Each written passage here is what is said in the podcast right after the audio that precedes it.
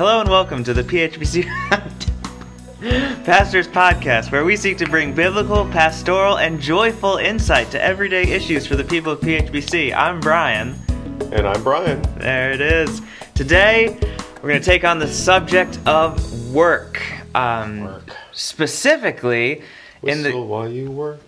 I can't whistle. I don't know how. Oh, specifically within the very strange context we find ourselves in, where many of us are forced to work from home due to the COVID 19 pandemic. So, at the time of recording, uh, most all companies uh, are asking all employees to telework, work from home, and uh, so we figured it'd, be helpful to, to take on a subject that uh, predates the fall and yet is something that we all interact with on a daily basis. Um, Pastor Brian, can you just get us started with why work? We see it in Genesis 2:15, the Lord God took the man and put him in the garden of Eden to work it and keep it. Um, we have tasks here and now that we're to do. Uh, We're even told that there's work to do in the new heaven, the new her- new earth. So just uh, let's just get started with the question: Why? Wh- wh- What's behind this work? Well, you start with Genesis 2.15, and I would say you're not starting early enough Ah. um, with Genesis 2.15. So, of course, Genesis 2.15 is still prior to the fall, and so for those who would say work is a result of the fall, no. Um, but we could go back to Genesis chapter 2, verses 1 um, and following, where um, it says, Thus the heavens and the earth were finished, and all their host of them. And on the seventh day, God finished, guess what? His work that he had done, and he rested uh, on the seventh day from all his work that he had done. Um, and God blessed the seventh day and made it holy um, because on it God rested from his work that he had done in creation. So, three times in that passage, we're told that God himself had done work. And so, work then is tied up in the very image of God. So, God created us as his image bearers. God himself is a working God. He is um, uh, who is actively involved in his creation, and he's created us in his image. And so, therefore, we are to be workers as well, um, in that we reflect his image. That's a really helpful perspective, and we'll pick that up again in a little bit. So, if work is that significant, is something that God Himself has given us the example in, um, would it be safe to say that I cannot simply view work as those 40, 50, 60 hours that my company expects me, requires me to put in in return for a paycheck and benefits? So, yeah, the 40 hour work week is not a biblical invention. Um, that is a modern invention. There's nothing in the Bible about a 40 hour work week. Uh, the Bible tells us that we're to work for six days, and then on the seventh day, we're to rest. Now, that is not to say then that, um, that I need to be about, um, you know, 16 hours a day, six days a week, um, out in the field laboring. Uh, now there may, there may be seasons where where you, where, where you re- you're required or expected to do um, significant amounts of work like that. Um, but the idea, the principle of work is that uh, that we're that we're intended to take a, a rest from it once a week, um, and we are intended um, to to make it a part of our lifestyle. And so it's not just the work I do for the company, um, but if so, I'm a homeowner, and so part of my work then is keeping my home up, and so taking care of the the lawn or taking care of the house or, or what have you uh, would be part of my work as well. Gotcha. That's a helpful perspective to keep this holistic view of work and not reduce it down to uh, particular components. That's good.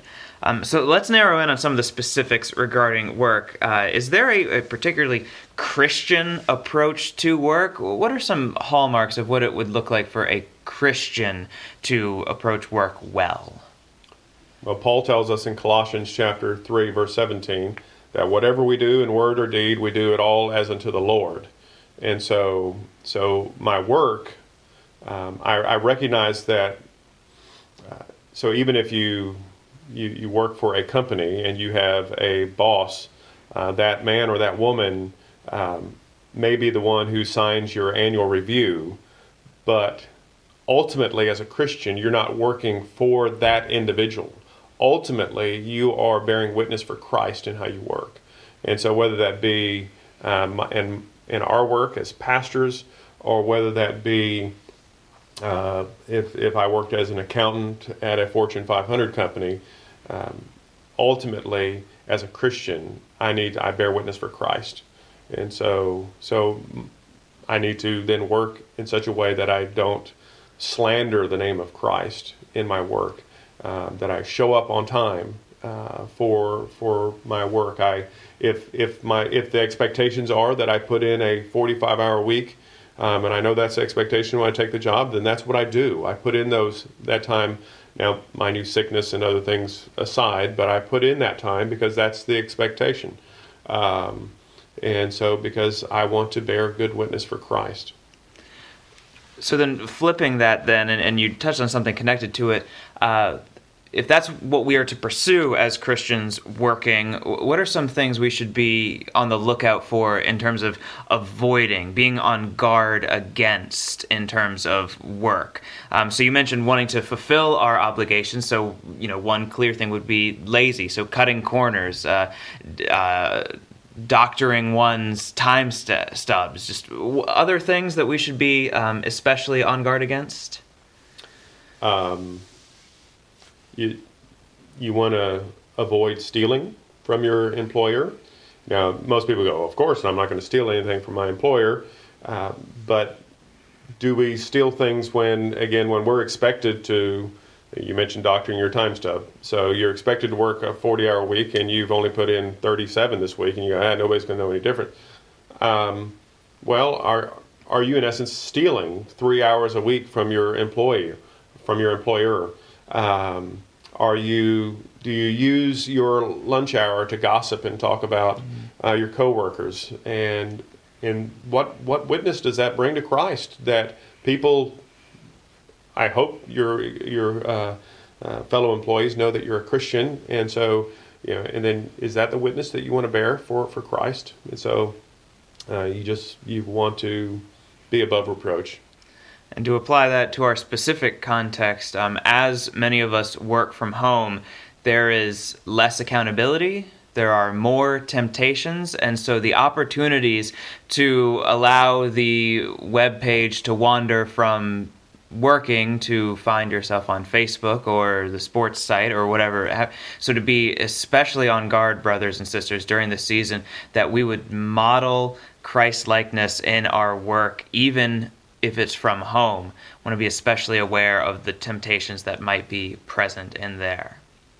Um, Pastor Brian, you mentioned this a minute ago, but I want to come back to it and focus in on it because I think it's super important. Um, this idea of, of, glorifying God in our work and God using our work. So uh, I don't think you would say, certainly wouldn't say, that we all need to quit our jobs and move to South Asia or Eastern Europe or South America and become missionaries because that's the only way to glorify God in our work.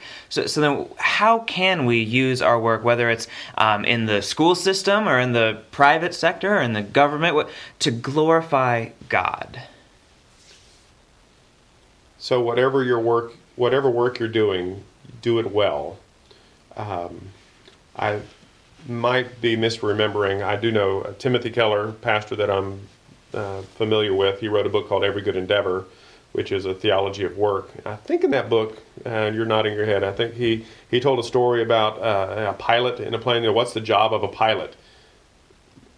Land the plane. That's the job of a pilot. You know, don't you don't have to get on the intercom and you know tell everybody in your uh, who's on the plane about Jesus. That that's not your job as the pilot. Your job is to take off and to land that plane and to get people safely from point A to point B and to do it with excellence. Uh, you know, Martin Luther would uh, talk about the importance of like if you're going to be a cobbler, you know, somebody who makes shoes, then you make you make the best shoes that you know how to make. Uh, so if you're going to be a Christian cobbler, and so you don't have to have a quote unquote um, sacred vocation. You don't have to be a pastor or a missionary in order to honor the Lord in your work. Now, there are some occupations that would be right out, if you will, that you couldn't. You know, you're you're not going to say, "Well, I'm going to be a thief to the glory of God." That's that wouldn't be a, an honorable uh, Christian profession. Uh, but again, I used the uh, accountant earlier. You're a banker. You're a um, a lawn care specialist. You whatever whatever it is that you do, um, you do that to the glory of God, and you do it uh, with excellence because ultimately it reflects um, it reflects on Christ. That's good. And to pick up on one theme there, just this idea of types of work being quote unquote off limits for Christian and our uh, witness. Um, not many people go to college to major in thievery, um, but there are many who go and major in business. And there are businesses that have very unethical, unbiblical practices. And so, not turning a blind eye to those things because, well, just the vacation time is second to none or the benefits are out of this world, but to understand that we glorify God in the decisions we make about where we work as well. And so to be willing to ask those questions and kind of, you know, look behind the scenes a bit because we want to make sure that we are doing everything we can to bring honor and glory to God, not just in the work that we produce, but in the workplace where we find ourselves. Yes. Um, so here's something uh, specific to, uh, I believe, our congregation. So we've uh, shared a couple of times before that Charles County has the worst commute in the country. Uh, it is long, it is unpleasant, it is bad. Uh, add on top of that the fact that many of our members work in very uh, high stress jobs that require a great deal of time. And so, um, just w- want to ask you about the wis- for wisdom on trying to navigate the work, family, church. How do we balance the responsibilities that we know we have, and yet we feel pulled, you know, more than 100% in different directions. Uh, so that requires great wisdom. Um, oftentimes, those aren't decisions that we can make on our own. Um, or at least I wouldn't trust myself to, because we're we're often so immersed in the decision, and the decision is so personal to us that we may not look at it objectively. And so, in a situation where you might be concerned, you know, am you know, is this career the, the, the time it's taking from my family uh, commuting back and forth, um, the uh, the number of years I, I would have to work in here before I could successfully retire or what have you.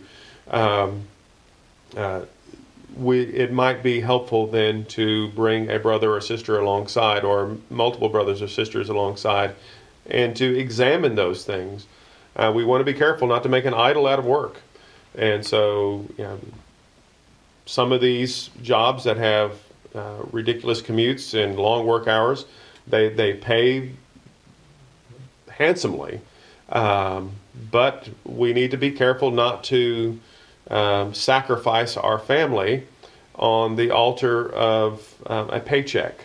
And so we just, there, I just would encourage our brothers and sisters who are listening to this if you find yourself kind of pulled in that direction like is this really the right place? Am i doing the right thing? Am i doing right by god and by my family? Um, bring bring some trusted brothers and sisters alongside and talk those things out together. This is one of the reasons that god gives us a community of faith mm. and so that we can work through those things together that's really good. And um, a line that a, a, fellow pastor shared with me that I've kept is um, when it comes to this decision and these uh, factors, pursuing faithfulness more so than balance. So, balance is a word that I, I hear often. This, how do I balance these things? Um, frankly, there are times when you just can't. Um, and so, how can I be faithful where I am with what I've got, knowing that seasons change? So, I've got two little ones right now. They won't be little forever. And so, their needs right now are very different than what their needs will be in 5, 10, 15 years. And so, praying, asking others, pursuing faithfulness more than simple balance, I've found helpful, and I pray that you will find as well. Uh, Pastor Brian, anything else on the subject or theme of work before we wrap up today? I thought we were going to talk about retirement. We can talk about retirement. You want to talk about retirement? Well, the good news for me and you is that the Bible only has one profession in which retirement is is, and that's the priest. There you go. Uh, the Le- Levitical priest. Now, the good news for me is I've already passed the age of retirement for the Levitical priest. Uh, you still have a number of years to go, a couple decades ahead of you, uh, to get to that point. Um, so, yeah, beyond that, I'm not ready to retire yet, and so retirement. I, I think we, we also make a we make an idol out of retirement in Yeah. our culture. This is not to say that uh, that once you start working that you you're going to be working in that profession until you uh, until you go home to see the Lord. Now that very well may happen, but that's not that's not what the Bible is saying. Um, but the idea that it's that I can now retire and and I don't have to work anymore is not a biblical idea. Now you by by God's grace, maybe you worked in an, in an industry and you're able now because of your hard work in that industry, you're able to now have a retirement income where you're not now dependent on an employer to provide you with an income, which is a wonderful thing. Um, but don't be fooled into thinking now, well, now I don't have to work. Um, it's just where you work or how you work is going to be different um, because we are called to work. And so, um, so even if you've um, saved well and, and, and done everything necessary to have a retirement income, uh, see that now as, a, as an open opportunity for you now to find new avenues to serve the Lord um, in your um, latter years. That's fantastic. So John Piper has a fantastic message. Um, I encourage you to look it up. Just search John Piper seashells, and it'll come up. And he is speaking at a youth rally uh, of all things about the idea of retirement, and he he talks about the tragedy of the seashells, and he contrasts two older people. The first is a woman from his church who had uh, gone to serve in a missions context and had uh, unfortunately lost her life um, in, a, in a traffic accident while serving there, and it was reported as a tragedy in the news. But he contrasts that contrasts that with an ad he saw for a Florida retirement community where you can come and spend your days collecting seashells and that is what your life can be about. And he went off on that being the true tragedy. What a waste of life. Nothing against seashells, they're beautiful. But if that's what your life is about, if that's why you get up, that is your purpose, is to sit around and then pick up seashells, what a tragedy. Um, and so I would commend my again my brother's uh, message and the the sentiment behind the message is work is not a bad it's not to be avoided. The goal for us in retirement is not to put our feet up have a nice drink with an umbrella in it and just wait for death. No no no. We have much to do. Again maybe not with an employer but there is much that we can do to the glory of god even in our retirement years. Amen. well, we'll call it uh, a day f- there. Um, friends, if you have other questions about the subject of work or related to work, retirement, or anything else in that nature, uh, please do let us know. We would love to continue this conversation on and, hear back from you. Always good to get feedback uh, from the members. Uh, but thank you for listening. This has been the PHBC Pastors Podcast.